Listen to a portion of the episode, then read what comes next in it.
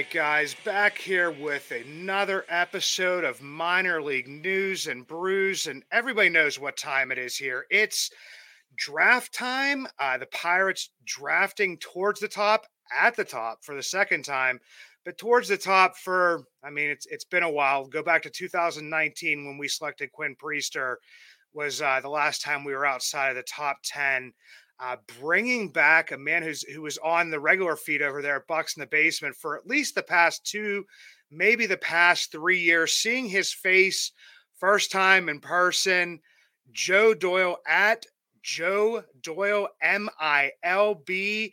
He's over there at uh, it's a new place. I, I had to get it right. It's Future Star Series at FSS underscore plus.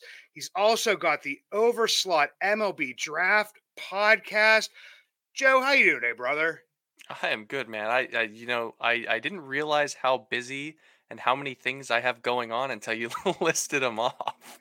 Yeah, you're like, okay, I got to record that podcast later. I got to write this article later. Um, College World Series, um, as we're recording today, wrapping at, up last night. Three, uh, kind of like crazy, but uh, just awesome games. I mean, for anybody that doesn't watch college baseball, very cool games. And especially with, you know, three of usually a lot of people's top three or sometimes four or five players um, in the spotlight for that.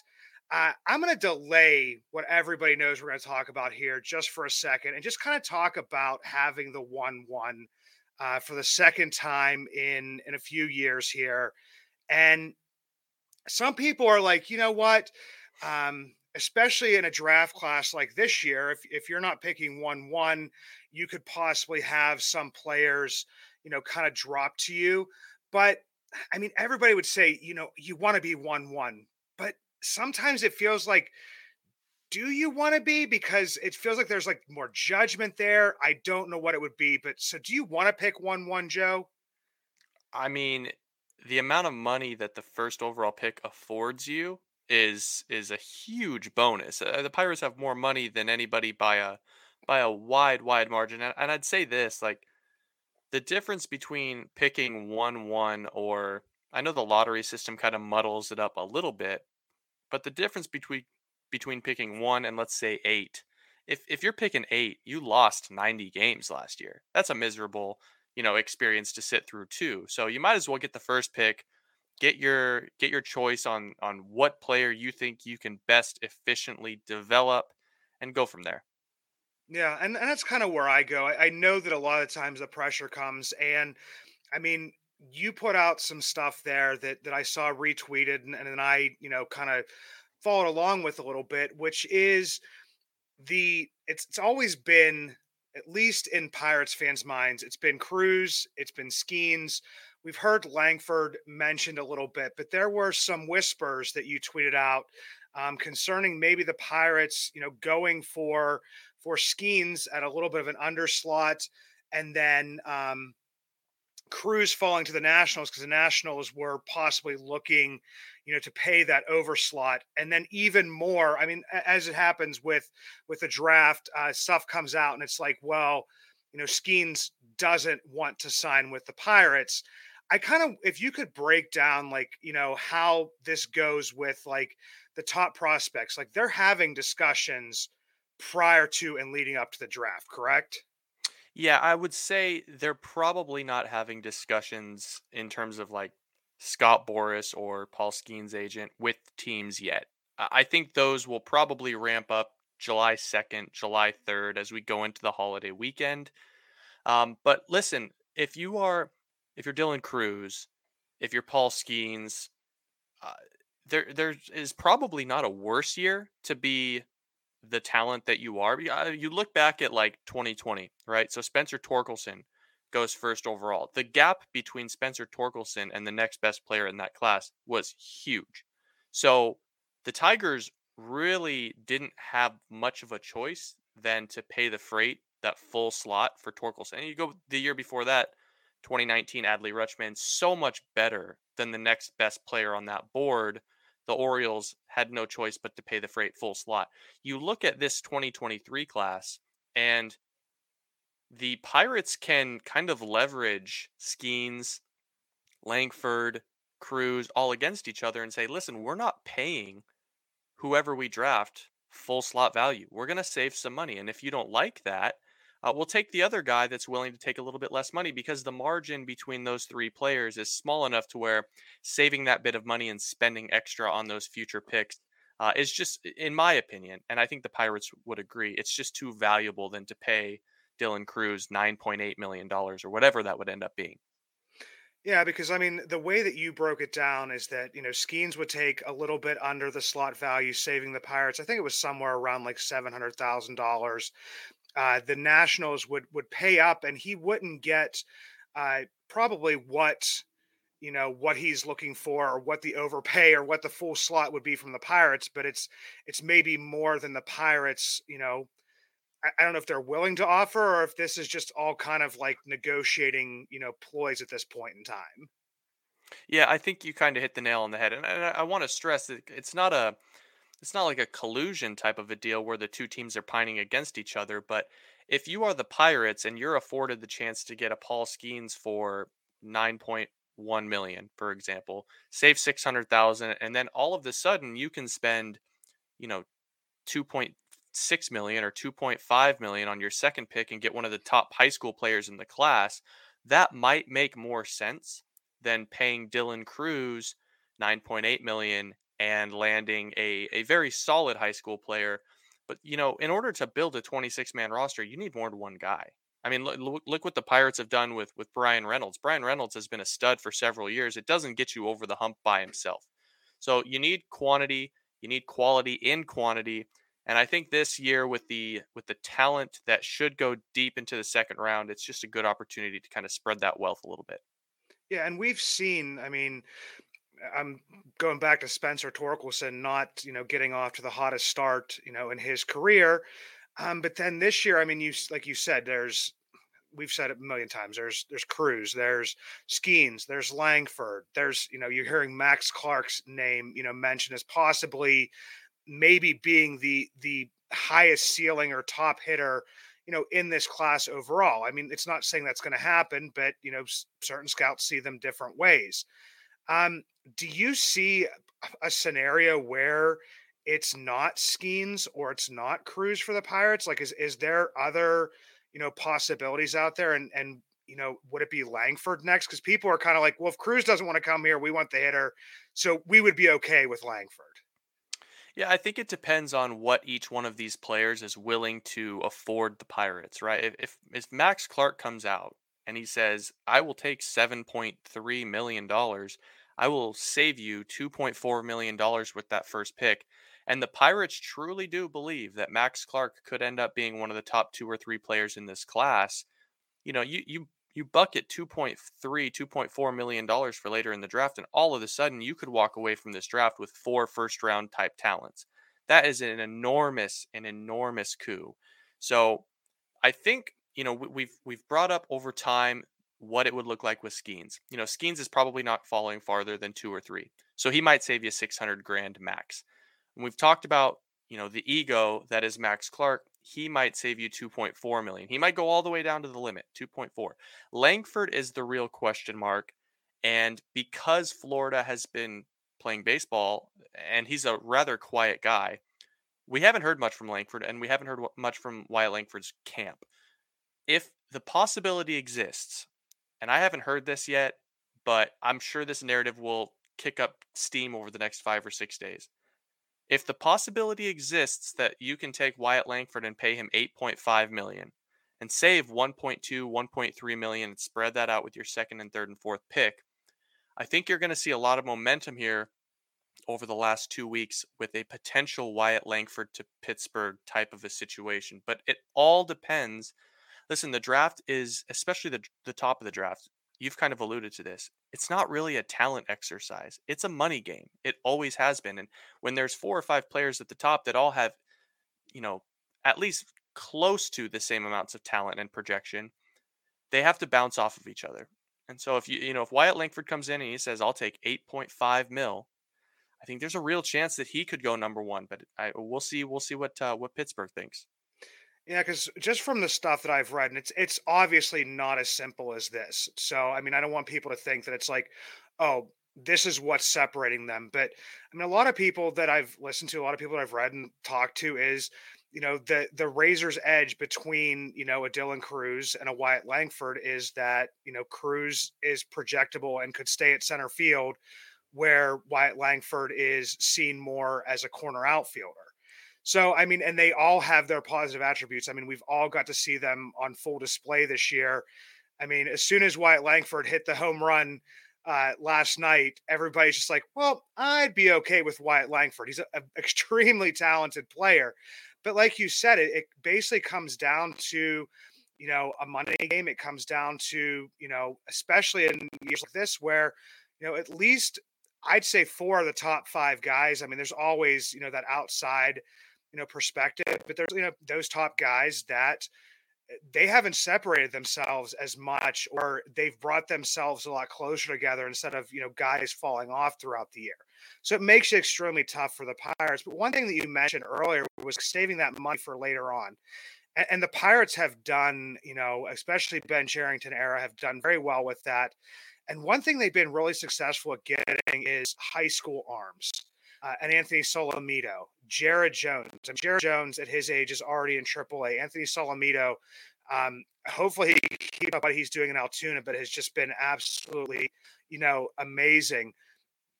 Is are there any, you know, like high school arms this year that you're seeing as possibly? I mean, the Pirates, unfortunately, this year don't have the comp round A but because of their record, um, you know, they're they're pretty close to the top of the second round. Um, is there anybody that you kind of have had your eye on as far as like college arm, I mean, high school arms, uh, moving forward in this draft? Yeah, there's a few. There, this is a pretty interesting year for high school arms, and if Pittsburgh does go the route of saving the amount of money that they could save with that first pick, they could pull any high school arm they want down to their second pick.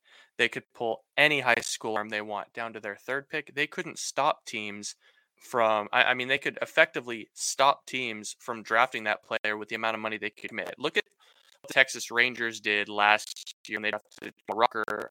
What did they draft him? Third? Yes. They had so much money saved up from that pick that Brock Porter fell all the way to the fourth round. And I had Brock Porter a top 20 talent in the class. There was so much money committed to Brock Porter pre-draft that no no other team even stepped in and said, "Oh, we're going to try and draft him anyways, and see if he'll sign." When the money is that wide, you can control the draft, and that's a huge bonus. In terms of high school arms in this class, the guy that immediately sticks out is Thomas White. He's a left-hander, six foot six, 200 pounds, out of Florida. Uh, or excuse me, out of uh, Massachusetts. He's a northeastern kid, uh, but he's a lefty that throws 96. He's got one of the better changeups in the class. Um, had comparisons to David uh, David Price. Just one of the more complete left-handed pitchers that has been available in any class in quite some time. There's some command issues with with the fastball, but there was with Solometo too. So that's certainly a name that has been rumored to need big money to pull him away from Vanderbilt, and I think that's a guy that you need to watch for. But honestly, there's there's a lot of other arms in the in that you know 30 to 60 range that are going to require big money. The one that sticks out for me is Blake Wolters. He's a righty. He's six foot five out of Illinois. He's committed to play ball at Arizona. Fastball's been up to 99, upper 80s slider. I think there's a ton of teams, and I mean a ton of teams that are in on Blake Wolters in that 20 to 35 range but the Pirates could effectively poach him off of the board if they were to save money with that first pick and say, hey, we're going to float you down to our second pick. We're going to float you down to our third pick. We're going to get you $2.2 million, but just, you know, don't entertain any of any other offers. Couple others to keep in mind. I think Alex Clemmey is a kid that you have to keep an eye on. He's a six foot six inch lefty out of Middletown, Rhode Island. He throws 99. Uh, and that, you know, you can't find lefties with that much athleticism and that much arm speed in any given draft. It's very rare. And then the last one that I would throw out, Josh Knoth. He's a six foot two inch uh, righty out of Medford, New York, committed to Ole Miss. He throws a 3,000 RPM breaking ball. He's had Lance McCullers uh, comparisons. A lot of good high school pitching can be had if you move the money the right way. And I'll say this last part. How much different does the Pirates, we'll call it a rebuild for the sake of the conversation, how much different does this rebuild look right now for Pittsburgh? Should they not have Jared Jones? Should they not have Anthony Solometo? Should they not have all of these players that are beginning to crest at the right time? I think it's a much different picture if the prospects aren't coming up like they are right now for Pittsburgh. Yeah, and if you've gone, I mean, if you went, I don't know, I, I don't know if it would be an overslot or an underslot or whatever it would be with the first couple picks, and not saving that money. Um, ben Cherington has has kind of gone, and he's shown that he will adjust money to you know pull what was it Braylon Bishop away from Arkansas. Obviously, you know he's he's still developing, still young, and, and you know still far down the system, but you know taking that chance on a player who has some projectability and you know does i mean with every prospect have some risk but by saying you know we're going to take him and you know five other guys that we kind of pay over slot as opposed to you know we're just going to throw all of our money into this one guy it's it's i think it's you know pe- people that are watching the baseball draft and you know i've been watching it for years but it's still that people are thinking oh okay we're going to take this guy because he's like the quarterback of this draft or whatever and it's like man this is not the NFL this is this is not the same exactly. i mean even even with you know a, a Dylan Crews like you even if you get him like you said to develop and he becomes you know everything that everybody thinks he's going to be i mean how many years have we seen the a- angels struggle with and i know it's like a it's a simple example but with like mike trout he was the mm-hmm. best player in major league baseball for like five, six years straight and wasn't even in the playoffs. So I mean it's it's not as simple as just taking that um, and like you said, up towards the top, it kind of turns itself into a money game. But I mean, I want to take a look back, you know, as we're sitting here, and we're talking about Ben Cherington's, you know, previous drafts and and and how well he's done. And people, I mean, right now we're we're looking at Nick Gonzalez, uh, brought up to the majors. Henry Davis brought up to the majors. Um, and I'm not going to make you, I mean, maybe I will. Maybe I'll make you put a grade on, you know, Ben Cherington's drafts over the years. But I mean, every single year after Ben Cherington drafts, it's like, well, he did this really well. He did this really well. He did this really well.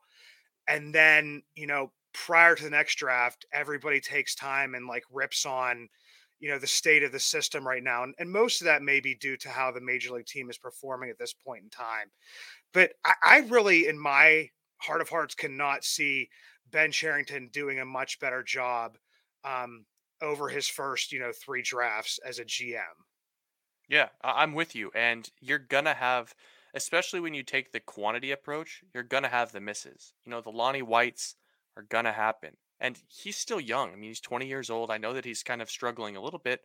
That's going to happen. But when you leave the last two drafts, maybe it's the last three with Jared Jones, Anthony Solometo, Bubba Chandler, Henry Davis. I, I mean, you are stocking the cupboard for when this thing really hits. And keep in mind, farm systems aren't built exclusively to feed the big league club. They're also built to trade resources for when the team is ready to really rock and roll. And I, think that's what you're seeing with, you know, I know the Padres have struggled a little bit, but that's what you're seeing with the Padres. They unloaded the farm to make a real push for the World Series. And, you know, that's what Seattle has done a little bit. So I think Cherington has done a very, very good job. You look back at some of those other drafts with with what the Tigers walked away with uh, in 2020 after drafting Torkelson and not going under slot with that first pick. Torkelson struggled, and because of that, they didn't have a lot that's worked out after that. So I think if you take the quantity approach uh, and and you are well thought out in terms of player development and guys that you can actually maximize, you're going to do well. In terms of how I think Ben Cherington has done, I'd give him a solid B plus, A minus. You know, he's done the most with the resources that he's been provided, and I think you know Pittsburgh is beginning to win, and they've got reinforcements on the way. So I don't know what more you could ask for. Yeah, and I mean, I think that you know everybody just kind of wants everything to turn around, you know, quicker and sooner rather than later. I mean, especially when you see a team like Cincinnati taking off the way they are right now. We've you know we're in under the impression or given the impression by some that you know that maybe they were a little bit behind us but i mean i don't know how a, a team could be behind when you know they have the you know the pitching prospects that they had and, and how young they are and what they've been coming up with. and and I'm kind of hoping that's the same for the Pirates. With you know, I know Quinn Priester was under Huntington, but that was 2019. Jared Jones in 2020. I mean, Anthony Solometo. I mean, it's it's just been, you know, and we're seeing you know Thomas Harrington from last year. Michael Kennedy is is also, you know, so extremely young. Owen Kellington. I mean, just a number of like pitching prospects that they've come up with, and obviously not all of them are going to work out, but I mean, I'd rather have five or six guys with that type of talent as opposed to you know throwing it all in on on one guy. And like you said before it's it may be not the best year for Paul Skenes because if Paul Skenes wasn't dealing with a you know a Langford a Crews a a Max Clark then he may be the guy that's looking to get you know that full slot because that's the last thing I want to ask you Joe is is just uh, on talent base here like how much and i know they're completely different you know they're different players because one's one's an outfielder one one's a pitcher and then you could even throw langford in there another outfielder. Like how how far apart is the talent level with these players? Because it doesn't seem like it's it's very far apart. Well Skenes is Skenes is in a Man, that guy is in a galaxy of his own in terms of college pitching prospects. You know, people are quick to say, "Oh, he's the best pitching prospect since since Stephen Strasburg or, or you know Gerrit Cole." Uh, first off, on the Strasburg one, he pitched at San Diego State. You know, nothing against San Diego State, but he was a kind of a chubbier prospect that was chucking 97 with a big breaking ball. Skenes is better than what Stephen Strasburg was back then. And even if you subscribe to the fact that, you know, you, you call him the next Stephen Strasburg, Stephen Strasburg helped lead the Nationals to a half decade of dominance in their division. And I don't know why you wouldn't sign up for that. Um, in terms of Dylan Crews and Wyatt Langford, I do think it's very close. I, I think Dylan Cruz could be an average, maybe a solid average center fielder. Um, maybe just a tick better than Bryan Reynolds, if I'm being totally honest with you. I, I don't think he's an established um, center fielder, but he probably plays up the middle until he's about 26, where he's supplanted by someone that's a little bit more athletic. Uh, with Wyatt Langford, I think he's definitely a corner guy. He doesn't have the arm for center field. He's not quite as fleet uh, fleet of foot as Dylan Crews, but more raw power than Dylan Crews. Not the same hit tool that Dylan Crews has. But I will say this in, in watching Wyatt Langford, I think his swing is more catered to the pro game than Dylan Crews swing might be. And what I mean by that is Dylan Crews has such a fantastic eye and approach at the plate that when he swings at anything in the zone, he makes contact. I mean, Dylan Crews just makes contact with anything that's in the zone. But when he does expand the zone, he, he struggles to make contact. It's called, it's a little bit of a grooved swing. I think Langford has a little bit more malleability as it pertains to like fighting off bad pitches that he does chase. So I think it, it's kind of a wash at the end of the day. Like ultimately, I see Wyatt Langford being a guy that probably hits north of 30 home runs at the next level. Probably doesn't have the batting average as as Dylan Crews, but I see Dylan Crews as a guy that really hits. You know, a, a 275, 280 guy that you know might have a season or two with 30 home runs, but probably is a guy that more settles in in that 24 to 27 home run bucket year in and year out. So they're both perennial all star type talents. And frankly, I think either one of them landing in Pittsburgh, uh, you should be absolutely stoked. Yeah. So I mean, I, in my eyes, I mean, this draft, uh, if you're gonna be, if you're gonna be one one, uh, this is a good year to have this problem because like you said, the separation is so small. I've, you know, this whole time I've gone back and forth and forth and back. And I mean, I'm not to make my prediction as to who I think they're going to pick yet. I'm not going to ask you to do that, but I mean, we've broken this down. I think the best we can, Joe. Like I said, this is second or third year. We've talked first year on video. Um, definitely appreciate your time. You know, every single time. It's it's always a great conversation. Uh, for those of you that don't, uh, please go follow Joe at Joe Doyle M I L B. Listen to the Overslot podcast. Read all of his stuff over at FSS underscore plus. Joe, thanks for coming on, dude, and uh, looking forward to doing this in future years, brother. Absolutely, man. Always a pleasure. I appreciate you having me back. And Uh, let's say it. Let's go Buccos. go Bucs. All right, guys, we've let Joe go, and Joe is going to be a busy man, so he's got to get prepared for the next podcast he's on. But what you have to listen, get prepared for is to listen to me talk about the beers I had on vacation. My wife and my sister lit it up for me. It's Father's Day, it's my birthday, and so we drank pretty much about every beer you could think under the sun. It started out with the Sweetwater Highlight, one of those low cal easy IPAs coming in at 4% on the weighted based on batting average scale. I'm giving that one a 450. Bring that down to 400. The next one is one that we've had a bunch of times, but my wife knows how much I like it. It's the Brooklyn Summer Ale. That's a pale ale coming in at 5%. Give that a 425, knock it down to about a 375. We also went with another one of our favorites. It's the Victory Summer Love. It's a golden ale. Can drink that one while you're floating down the river, which we did for about two and a half hours because the river was so low and it wasn't really moving. So had some Victory Summer Love. That one's coming in about a 450. Knocked that down to a 400. And then she went out there and Harpoon is a uh, a brewery. I believe it's in in Massachusetts that that I've liked a lot, and it's just been you know one that I've I've had different really good beers from, but this is ones that I hadn't had any of these. And the first one was the Harpoon Summer Style. That's a Keller Kolsch. And that one's about a 5%.